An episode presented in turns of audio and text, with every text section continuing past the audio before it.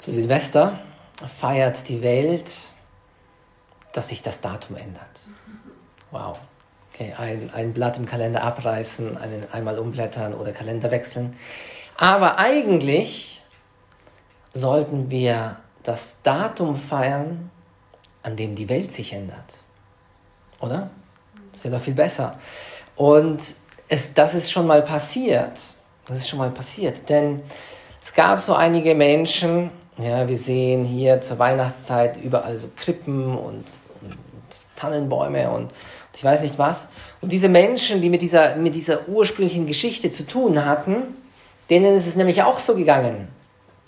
Maria hatte einen Plan. Und Gott hat diesen Plan durchkreuzt.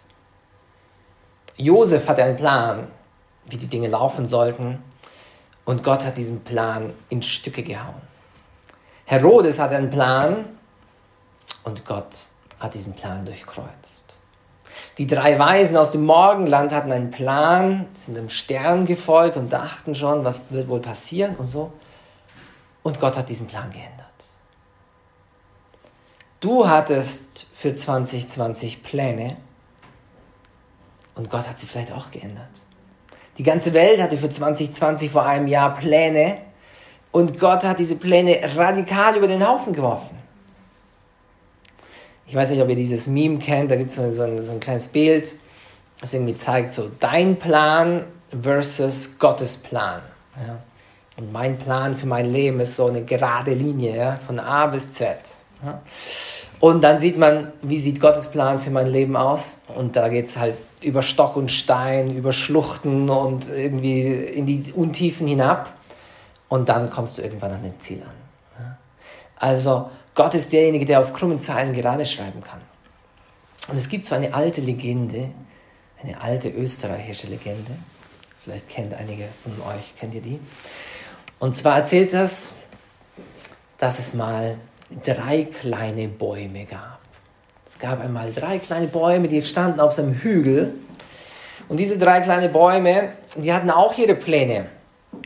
Der erste sagte, aus meinem Holz soll eine Schatztruhe gemacht werden, in dem der größte Schatz der Welt liegt.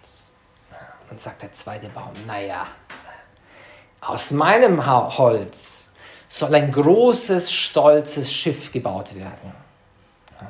Und in diesem Schiff sollen die mächtigsten Könige der Erde reisen. Ja, nur die mächtigsten.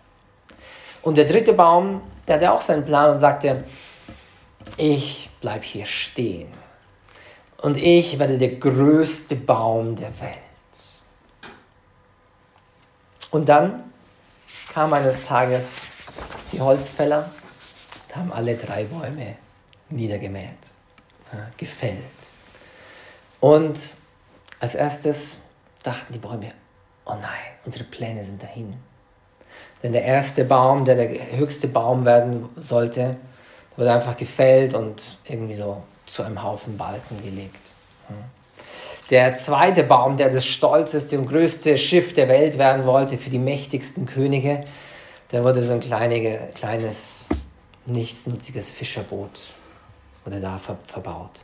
Und der, der erste Baum, der diese kostbare Schatztruhe werden wollte, aus dem wurde so, so, ein, so ein Gebälk gezimmert. Ja. Und da in diesem Gebälk wurden da ein bisschen Stroh und Futter für die Tiere reingelegt. Und das war's. Nichts von Schatz. Ja. Und dann vergingen die Jahre und die drei Bäume hatten ihre Pläne schon fast vergessen. Ja. Doch eines Nachts legte eine junge Frau ihr neugeborenes Baby in dieses Holzgebälk, in diese, in diese Futterkrippe. Und es kamen alle möglichen Menschen, um dieses Baby zu bestaunen und sogar Engel am Himmel waren zu hören, wie sie Gottes Ehre singen. Da wurde sich der kleine Baum bewusst, tatsächlich, ich halte den größten Schatz in mir. Und wieder ein paar Jahre später war dieser zweite Baum, der zu einem kleinen Fischerboot gemacht wurde, am, am Seeufer und plötzlich stieg ein Mann in das Boot mit seinen zwölf Begleitern. Und der Mann hat sich im Boot schlafen gelegt und plötzlich gab es einen großen Sturm und die Wellen haben das Boot hin und her geworfen und sie dachten, die gehen jetzt alle unter. Und dann stand dieser Mann plötzlich auf, drohte dem Wind und plötzlich trat vollkommene Stille und Ruhe ein. Da wurde sich diesem kleinen Boot bewusst, wow, ich halte in mir tatsächlich den mächtigsten König der Welt. Und wieder ein paar Jahre später, da gab es diesen dritten Baum und der lag einfach auf diesem Stapel, auf diesem Haufen von Balken aus altem Holz. Aber an einem Freitag wurde er hinausgezogen und ein Mann trug ihn mitten durch eine Menschenmenge hindurch auf einen Hügel hinauf. Soldaten nagelten seine Hände und Füße an ihm fest. Doch als der Sonntagmorgen kam und die Sonne aufging, wusste der dritte Baum, dass sein alter Traum doch noch in Erfüllung gegangen war. Denn der Erlöser war an ihm gehangen. Und aus diesem Kreuz, aus diesem Gebälk, wurde ein Wegweiser, der den Weg zu Gott aufzeigt für alle Menschen. Und natürlich ist es bloß eine alte Legende, die ich hier erzählt habe, aber sie enthält eine tiefe, tiefe Wahrheit. Und ich glaube, die ist auch für uns total wichtig, weil so wie Gott diese Wünsche der Bäume erfüllt hat, aber auf komplett andere Weise, wie sie sich das erhofft haben, und eigentlich noch auf viel bessere Art und Weise, denn es geschah nicht nur so das, was sie sich erhofft und erträumt haben, sondern sogar noch Größeres.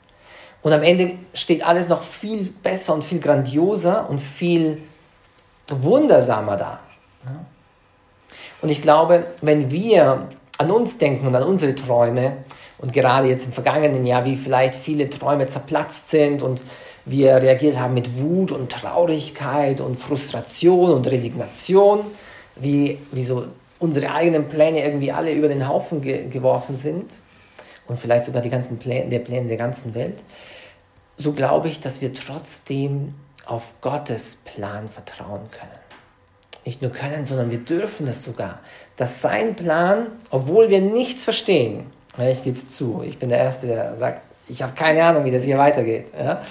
Aber ähm, das hatten die damals in Bethlehem auch nicht. Maria und Josef mit diesem Kind, das irgendwie überhaupt nicht gepasst hat. Die Umstände waren unfassbar schwierig. Und, und der Plan, den, den, den Gott hatte für diese Familie, der ist komplett anders ge äh, gewesen als ihr eigener Plan. Und so wie vielleicht ja, dieser Säugling in der Krippe liegt und man niemals denken würde, was, der wird mal die Welt erlösen. Oder so wie dieser Mann, der dann am Kreuz hängt und, und eigentlich man denkt so, wow, das war es jetzt, jetzt vorüber, dass der zum Erlöser wird und das Kreuz zu einem Wegweiser zu Gott. Und ich glaube, dass die meisten Menschen nicht ahnen, was Gott aus ihnen machen könnte.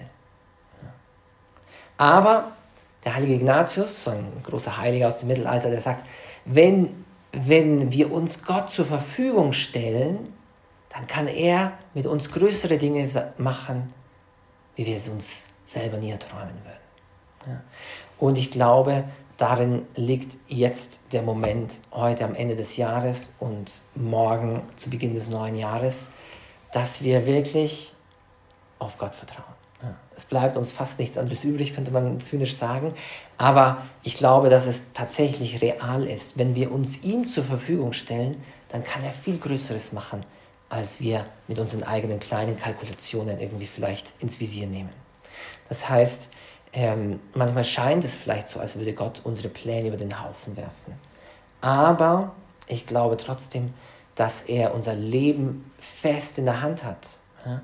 Natürlich würden wir uns vielleicht mehr Sicherheit wünschen und mehr so, ja, Moment, äh, offenbar mir jetzt, was du vorhast mit mir.